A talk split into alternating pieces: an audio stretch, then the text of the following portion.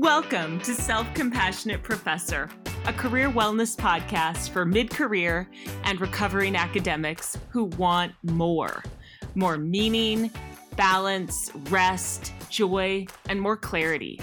Our motto here is no regrets. So glad you're here.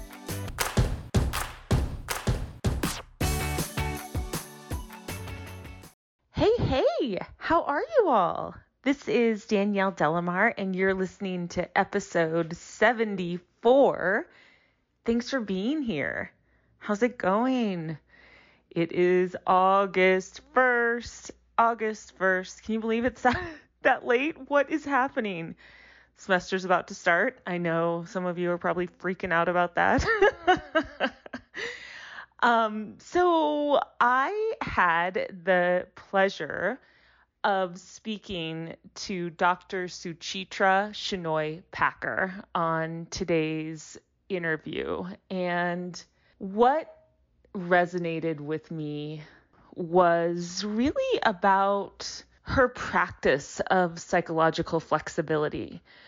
I just saw her being so flexible in the way she thought about work, in the way she thought about career, in the way she's willing to adapt and envision new things and turn left and then turn right and then swerve around over here, right? Like it was just such a fun conversation because it left me with this feeling of openness and creativity and a willingness to adapt and move flexibly and without being sort of hindered by constraints, like psychological constraints.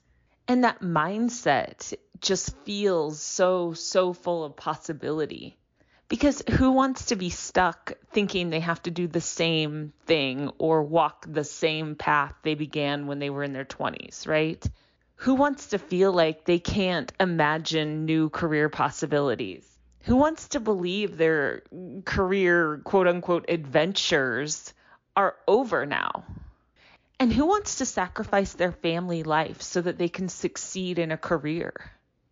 When you think in this ultra rigid way, in this way that makes you feel stuck and unable to move, it's not a good feeling. I mean, you can feel it in your body. You can feel the tension in your body when you think that way. And so to challenge yourself to think of your career in a non-linear way which is what Suchitra explains that she challenges herself to do. You eliminate all this self pressure when you think this way, and you open yourself to try on new things, do new things. You open yourself to grow and find greater fulfillment in your life. And it's scary and it's hard, and you don't always want to do it. You don't always want to walk that path. But if you have the courage to do it, you don't get weighed down by your career. So, this is the message that I got from this interview. It felt light and airy and free and playful and creative. Check it out. Here's Suchitra now. So glad you're joining the conversation today. I'm talking to Dr. Suchitra Shenoy Packer, stay at home mom, artist, and working on her licensure for elementary school teaching. Whoop, whoop. I just found that out uh, last week when you told me, Suchitra. How are you? I'm very well. How are you doing? I'm well. I, we just, it's funny because we just talked about this before the recording. You asked me how I was doing, and I was like, you know, this pandemic is driving me crazy. Um, and uh, then we had this conversation about how, like, we like to have like real, like, um, answers when we ask how are you? Because we always say, oh, well. And I noticed just right, as soon as the recording went on, we were both like, well, we're doing well.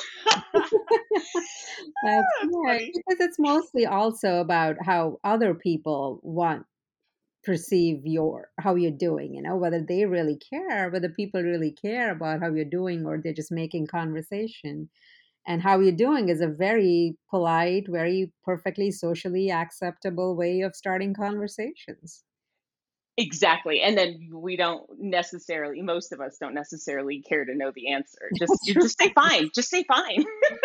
and move on. yes. Um, so anyway, um, we are we were just having a little chat, and I gotta say that um, Suchitra, and I'm telling listeners this, um, she is somebody that my husband has been telling me I needed to have on the podcast for a very long time. And so he'll just drop it in conversation every once in a while. and then he never like connects us. and so I've just been hearing about you forever. Um, and then I finally was like, okay, well, can you actually like connect us so that I can have her on the, on the podcast? Um, and so we finally connected.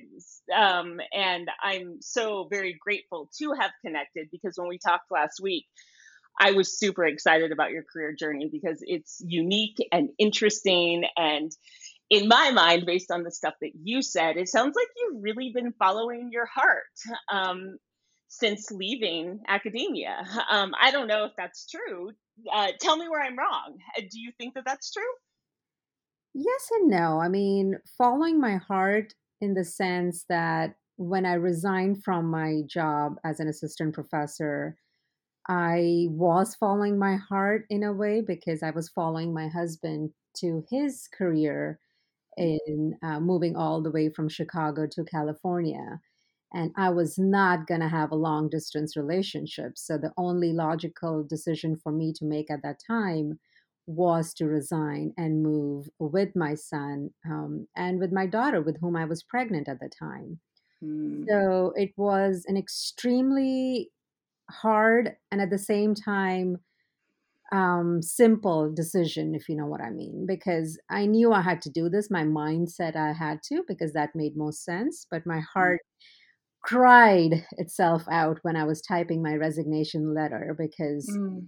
um, whether as a woman of color or whether as an immigrant, so much of who I am, who I was in the United States, my identity was so embedded into what I was that in anticipation of that loss of professional identity, my tears just were mm. uncontrollable. And yet, you know, the logical side of me said, You're making the right decision for your family. And eventually, that's what matters.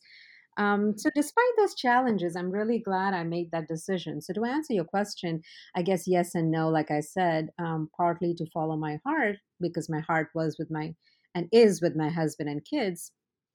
Um, and no, because in doing so, I was leaving a heart, a professional part of my heart behind, mm-hmm. um, so mm-hmm. to say. So, and up until then, it had been a very linear career path. So I didn't know what to expect going forth. So I, that was just a very long answer to your question. no, it was it was perfect, and I actually want to know about the the professional identity thing and how you sort of had to uh, the work you had to do to unravel that and how you talk about like your your heart is just crying as you're writing your resignation letter. I i know that you have um, a research background in meaning of work. I think that's what you say. Those of you who do you know organizational communication is it meaning of work? Is that sort of the the sub area or the topic. And I'm wondering, did that sort of area of research help you to um, manage some of the challenges, the emotional challenges um, that were wrapped up in all this? Absolutely. And I would have to say it's meanings of work because there is no ah. one, meaning with an uppercase M definition of meaning because it's very subjective. Um, so, meanings of work. Uh, so, primarily towards the end of my tenure at uh, my previous university, I was really focused on meanings of work. In fact, the last book I published uh, was a co edited work based on immigrants and meanings of work. So, yes, in terms of making sense of my professional loss of identity, that certainly helped. Because one thing I learned through understanding the research of meanings of work was not only, like I said, that it's subjective, but that it can be recreated every time depending on what your station in life is and what mm. you anticipate from getting out of life at that different point, at the different stages of your life. So for me, I just had to completely reassess what I wanted out of life. So more of the meanings of life for me. Mm-hmm. And then what did I really consider my identity to be? Yes, the struggle with what am I, who am I without a professor, without being a professor.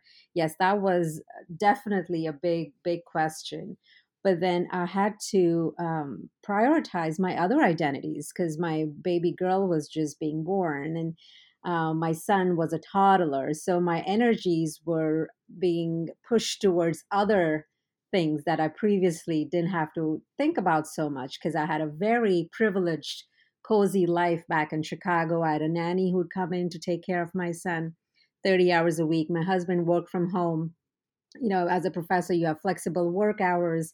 So life was pretty cozy.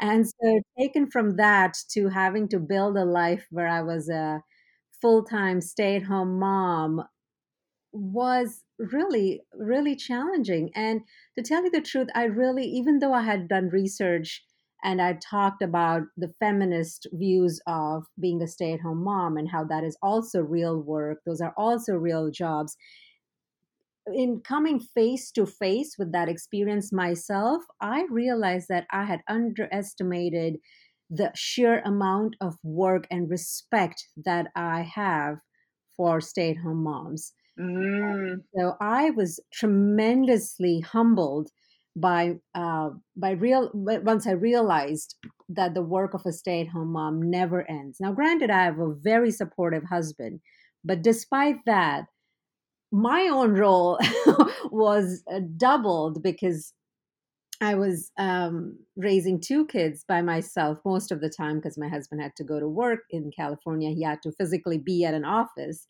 So I was home with the kids. Um, and I started uh, blogging as well at that time. So, in terms of making meaning of what I was or where I was, that's one thing I started to do to make more sense of what I am, to sort of help myself understand what was happening to my life.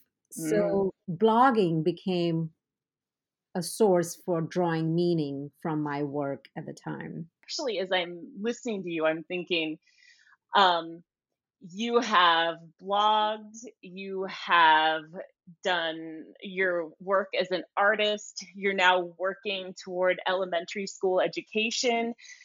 And um, for me, that strikes me as incredibly flexible of you. um, right? Like, I'm going to do this because this is what sort of meets my stage of life and, and what, um, what helps me to prioritize whatever it is I need to prioritize at this time in my life. Um, that's how I hear it, and that's what I see when you're when you describe that. Um, I imagine it's much messier than that. But do you want to speak to that a bit? I challenge I, myself not wanting to think of my career as a linear path. Right now, I'm drawing a term from my research, not my individual research, but from the career research. Um, I see myself in a kaleidoscopic career. You know how you turn the tube and you see different patterns emerge. I think that goes well with what you've been talking about, uh, what you mentioned about being flexible. And one thing I've always known about myself is that I'm a lifelong learner. And I think that knowledge of myself really helped me um, throughout this uh, journey. And there I go using a different metaphor. uh, but it really helped because when I was blogging, I was blogging about my life as a stay at home mom and my professional identity crises and uh, living, managing two kids on my own. And then eventually, as the kids got older, uh, and not by older i mean you know three and uh, one and four and two. Um, still I, very little yes. still very little. I launched a website called theparentvoice.com for families like mine that are multiracial multicultural multi-ethnic multi-religious you know add all the multis in there. I worked on it really hard for three years and then it's been a little slow right now. Um, i haven't updated it in a while but hopefully one day i'll get back to it uh, meanwhile, I also started getting into art. I discovered an art form that really worked for me called mandala art, mandala dot painting. so that's what I do now. I have a small business. I do vendor events at different uh, festivals throughout the town, um, at different you know, for Christmas, fall festivals, Thanksgiving festivals, summer festivals, spring, etc. So that's that's been on the side, and then um, I homeschooled my son last academic year. He's in first grade, going into second. Um, we started homeschooling for the first time for COVID reasons because I didn't want to send him back to school, and that made me think that maybe I could do this at a professional level and so because i already have degrees i need to still get i need to get my uh, teaching licensure so i wanted to do that and so i decided to pursue that i had my first course this summer and i'll be taking a couple of classes in, uh, the fall and so i have a whole bunch of classes. I've applied for teaching positions. So you know from a college professor to an elementary school teacher it's been going with the flow of um, whatever inspires me at that stage in life. And wow. um, I, I, really think the important thing like you said what is to be flexible. And uh, not box ourselves into any one identity so much so that thinking anything outside of it becomes debilitating. So it was very very liberating for me to be able to do all these things now, when uh, we left Chicago, I was really upset at my husband. Not that he said I had to resign. He he said it should be my decision, and it was entirely my decision. So he is not to be blamed at all for my decision to resign. But at the same time, I said, well, if it wasn't for your job, we wouldn't have moved. I wouldn't have had to resign. Uh, but what I've never done, and I only recently did, was thank him for that because it became. Wow uh, yeah, because for me, it became an opportunity to sort of d- delve deeper into what I really wanted to do with my life. And then because of his job, I was given the gift of tapping into whatever I wanted to do. And uh, that's really helped. So if I want to just spend a whole afternoon sitting and reading a book, well, I can do that when my kids are in mm. school. If I just want to sit and watch a TV show and stay on the couch eating potato chips, I can totally do that too. I mean, I don't, but I could do that. Um, so I never really thanked him for affording me the luxury and the privilege of engaging myself in all these other activities like art or becoming an ele- or wanting to become an elementary school teacher which had we continued to stay in chicago i would have continued to follow that linear path of an associate professor and then a professor and then continued on on that path and while that might have been fulfilling in its own way i would never have learned what else i'm capable of mm. you know mm. and the more years i would have been in academia the more the fear would have gripped me thinking this is all i can do there's nothing i can do beyond being a professor researcher uh, good university citizen, what else am I capable of? Well, now I have an idea of what else I am capable of. So wow. it's, it's really been a good lesson um, in sort of self discovery. So in the end, I'm really grateful that whatever happened, happened. Wow, that's so great and so cool. And what an interesting way to frame it. And so, have you um, have you ever wanted to go back to academia? Um, do you still feel like you want to, or are you just kind of like, yeah, that was fun, but it's over? No, yes, yes, I absolutely do. Um, I would love to get back, but not on a full time basis. I think I would love the opportunity to teach because I enjoyed that a lot. And the interactions with students, the mentoring relationships, those were some of the best times um, personally and professionally for me as an educator. So I would love to go back as an adjunct so I can still continue doing that. One of the biggest disappointments I faced after I left academia was no longer having access to uh, peer reviewed journal articles and research databases. So even if I Mm-hmm. wanted to do research on my own, it was um, you know not as um, feasible to do that anymore. So if I were to get back into academia, it would be for the reasons of access to a world class library or you know excellent research databases, and for teaching. Um, service part, while I enjoyed what I did, I could do without that.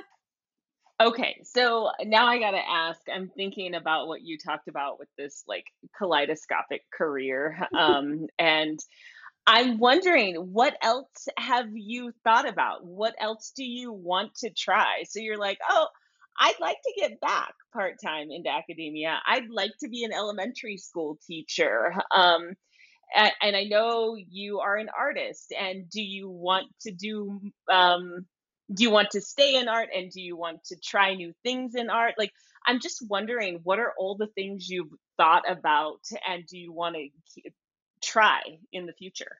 Oh gosh, there are so many things. I would love to own an actual uh, brick and mortar business, uh, like a small business where I uh, sell and display not only my work, but work made by other handmade artists. So it's sort of a all year round event where people can come and shop locally, home, uh, homemade, handmade items.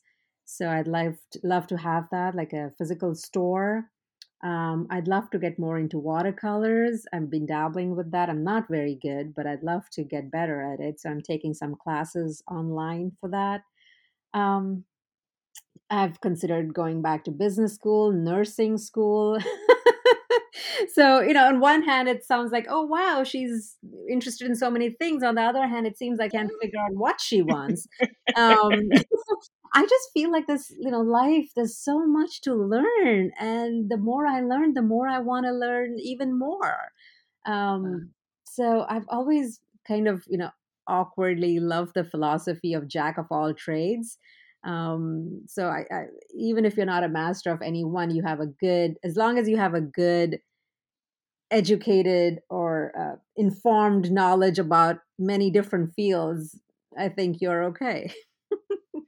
I love this. So I uh, think about um, having space for yourself. Like this is something I preach about all the time. Like it's so Mhm. important to have sort of um, um, a, a sabbatical type mindset where you're always sort of in a place where you're kind of resting in the moment and um, you're always uh, sort of be allowing yourself to be pulled to different things and you're not like you know rigidly holding on to anything. And so i'm wondering as i say all of that um do you attribute that space that you have been afforded as you talk about like you know when your kids are at school? And you said i could sit on the couch and eat potato chips if i wanted to. Um uh, like do you attribute that having that kind of space um to your your uh, sort of creative way of going about your work and and uh, sort of allowing yourself to be pulled in directions that feel good and inspiring to you. What has enabled me to do whatever I choose to do or, you know, delve into this awesome journey of self discovery is the acknowledgement that I come from a very privileged place. And we tend to forget that. You know, talking about choices and agency, Mm, able to do that because, knock on wood, my husband has a good, stable job. We are in a nice little town with wonderful neighbors, and we have a good home in a good neighborhood, in a good school district. And we are financially comfortable. We are by no means rich, but we are comfortable where we can afford to send um, our kids. We go to the public school, but we can afford to send them to our public school and participate in different activities, co curricular, extracurricular activities. And that I can say, oh, I want to do a program in elementary education. So, and my husband says, all right. And then I go for it. Or I want to um, have an event at my local farmers market selling my art. And we are like, okay, let's do it. So, I think having those foundations, which not very many people do, And mm-hmm. I want to acknowledge that that's a huge part of what I'm talking about. That had it not been for that comfort or understanding that should I fail at my art quote unquote business or should I fail my licensure exam, I still have a home to go to. I have mm. um, I, ha- I, you know, I don't lose anything by not taking those risks of a new career or venturing in art. So failure becomes an option. You know, not that I'm mm-hmm. setting myself up for it. Obviously, I want to succeed and do very well in everything I do, and I work very hard. Um, whether it's at school or my art i spend hours and days and you know i study hard i work hard i art hard. So mm. not to take anything away from my own sense of discipline and my hard work but at the same time knowing that should those things not work out i'm okay. I'll be okay. I'm secure. Mm. i think that gives me the confidence also. So to answer your question yes uh, having that space being able to do what i want is extremely wonderful but and i'll be remiss not to acknowledge the wonderfully privileged life that i have uh, around me the comfort mm-hmm. that i have around me and i think that that pushes me to do more than i want and i keep uh, and it keeps uh, pushing me to achieve bigger things take bigger risks because i know failure can be an option which i know is not for a lot of people in terms of like failure is an option for you. So if failure is an option for you, um, can you see yourself getting licensed as a teacher, going in, doing some elementary school teaching, not liking it, quitting, and feeling okay with that? Or is it? Do you have a commitment to that? I, I'm just kind of curious to gauge like what your commitment level to this sort of new career path um, is? Excellent question. Absolutely.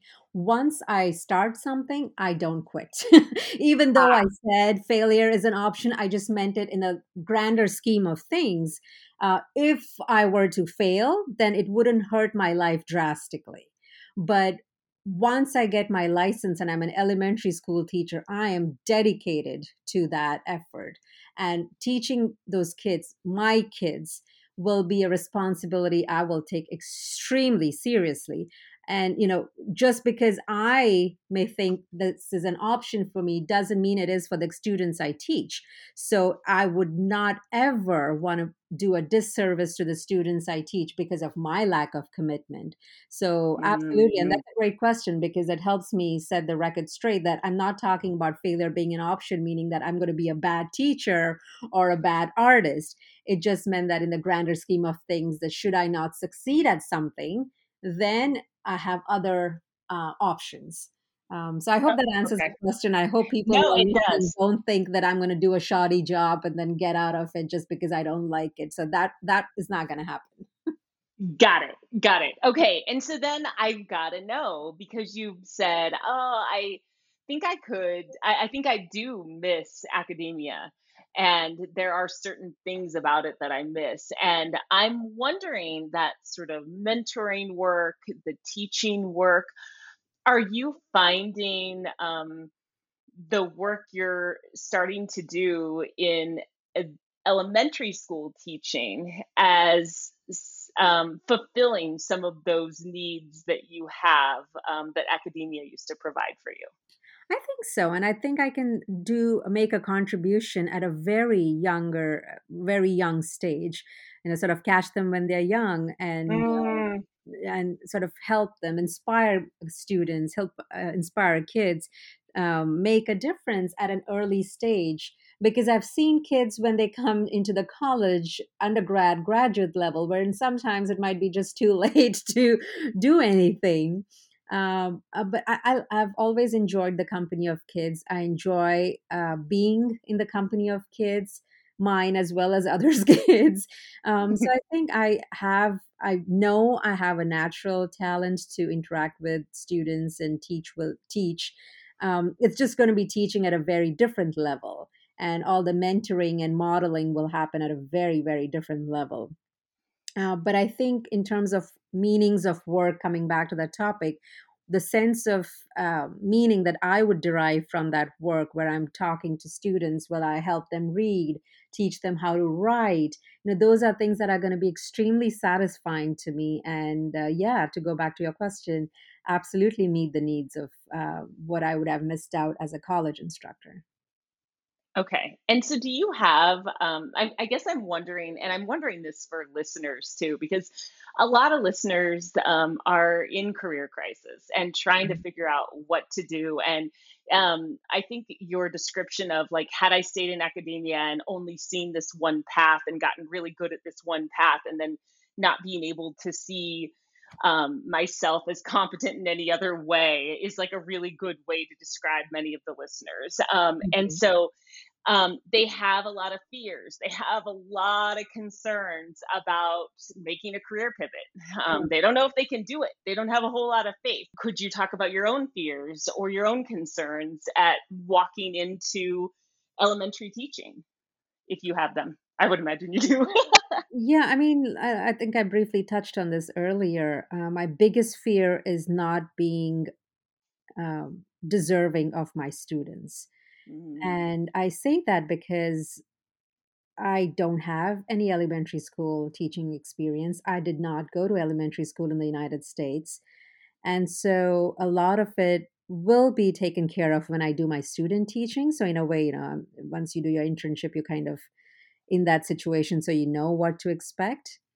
Uh, but my biggest fear is disappointing my students mm, um, especially at that young age. College kids, you know, they move on. They don't like one class, they move on. Not to say that I would ever want to do that to college kids, but uh, with the younger younger kids, um, they're so much more vulnerable. They're in such a different place. Um, so I think, if anything, that would be my concern of not being a good enough teacher for meeting their needs. mm. Um, Okay. yeah, yeah. And so I wonder, what do you tell yourself to get past that fear? Because I just heard today that that um that saying that like everything you want is on the other side of your fear.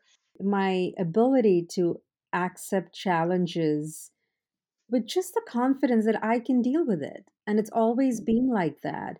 Um, I went to Japan as a 17 year old and I lived there for a year with host families. Nobody in my family or friend circle or relatives or anybody I'd known had ever done that. But I did that and I loved it. Coming to America when I was 19, when I was 20 years old. Um, I've been here 22 years now. You know, that was scary. Um, starting a doctoral program all by myself. Um, I mean, others do that too, but for me, it's been, you know, it's, it's a new challenge and I can do it. I think just having this personality where I don't let challenges bog me down. Rather, I sort of grow a pair of wings and uh, I love that. plunge into it head on. Um, I think that's always been my um, saving grace, if you will, where I, where I accept things and I uh, learn to um, experience them the way they should and then accept those challenges head on. Um, but the other thing also is that I'm hoping my training and my education, um, the program that I'm in, the teaching program, will prepare me to take on the, this new challenge, just like my doctoral program prepared me to become a professor.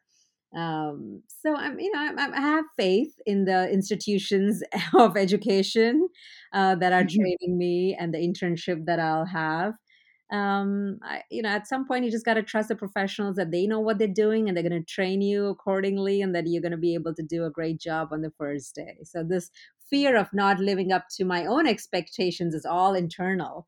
Um you know it's it's not someone saying that it's just me constantly being a perfectionist and wanting to be perfect or near perfect at whatever i do Yes, I hear that. I totally hear that. And I got to say, this is a theme that has come up over and over and over again this sort of Mm, self confidence. Um, one of uh, Dr. Kathy Mazak, her, um, her, the title of her episode that I had uh, a couple months ago was self mhm, trust. Um, and I mm, had uh, Dr. Malik Boykin talked about self-authorization, authorizing mm. himself to do things um, that that he didn't maybe necessarily feel like he could, but like looking himself in the mirror and saying, "No, you're going to do this, and I'm going to give you the authority to do this." And so, mm. um, I guess I just want you to know that um, I'm hearing this over and over again um, with yeah. people's career journeys. Um, Wonderful. And, and uh, so there's that. And now I want to ask you sort of my second to last question, which is what do you what would you like to say to complete this conversation? Is there anything that we haven't covered or that you'd like to just put out there that you haven't gotten an opportunity yet to do? Yes, and I want to say that my kids are my biggest inspiration. Mm. Everything I do is for them and because of them even starting the parent voice was inspired by my own kids' lives. Um, they're half Indian, but the other half is very mixed. And uh, taking on elementary school teaching, it's because my kids are going to be in elementary school. And so I want to be there with them. May not be teaching in the same school, but I want to be with them in their journeys through that so I can relate to them, so I can understand where they're coming from. And I think this is especially important for me because neither my husband nor I went to school here.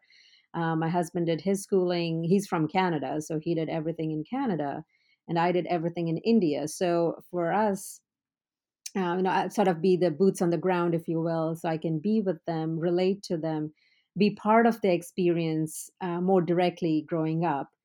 Um, and also because I want my kids to see that work comes in so many different shapes or forms. So, whether I'm working on my blog, my website, whether I'm sitting in my home studio and painting, that is work. So, mm-hmm. even when I'm sitting and recording a video for my Read Aloud YouTube channel, I'm still working. So, the kids know that this is mommy's work time. So I want them to know that just going into an office physically is not just work. Daddy's work from home, that is not an only definition of work.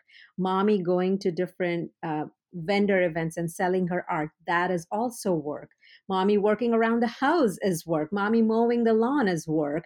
Um, you know, so I want them to grow up with this notion that work has to be respected and mm. dignified no matter what you do because there's so much of love, effort, and goodwill in what you do.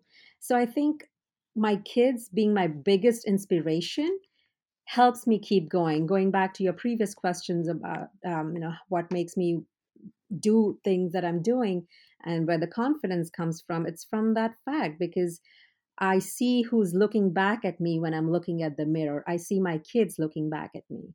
And mm-hmm. I want mm-hmm. them to know that if mommy can do it at 42, they can definitely do at whatever age they choose to be. And it's never too late to switch careers. Um, and, you know, just, just sort of continue to understand that work comes in various work has various meanings and the interpretation depends on you and what you want to draw out of it so, absolutely, my kids being my biggest inspiration for everything I do is a pivotal uh, point of my life. Wow, what a beautiful way to end this. Would you give us sort of a way to contact you so that if people are sort of inspired by your story and want to talk more about it or seek advice from you, they could? Absolutely. Yeah, you can share my email. Thank you so much, Suchitra. You're welcome. Thanks for listening to Self Compassionate Professor. Find me on LinkedIn at Danielle De La Mare, on Twitter and Instagram at Danielle SC Prof, or schedule a free coaching consult at selfcompassionateprofessor.com. Be well.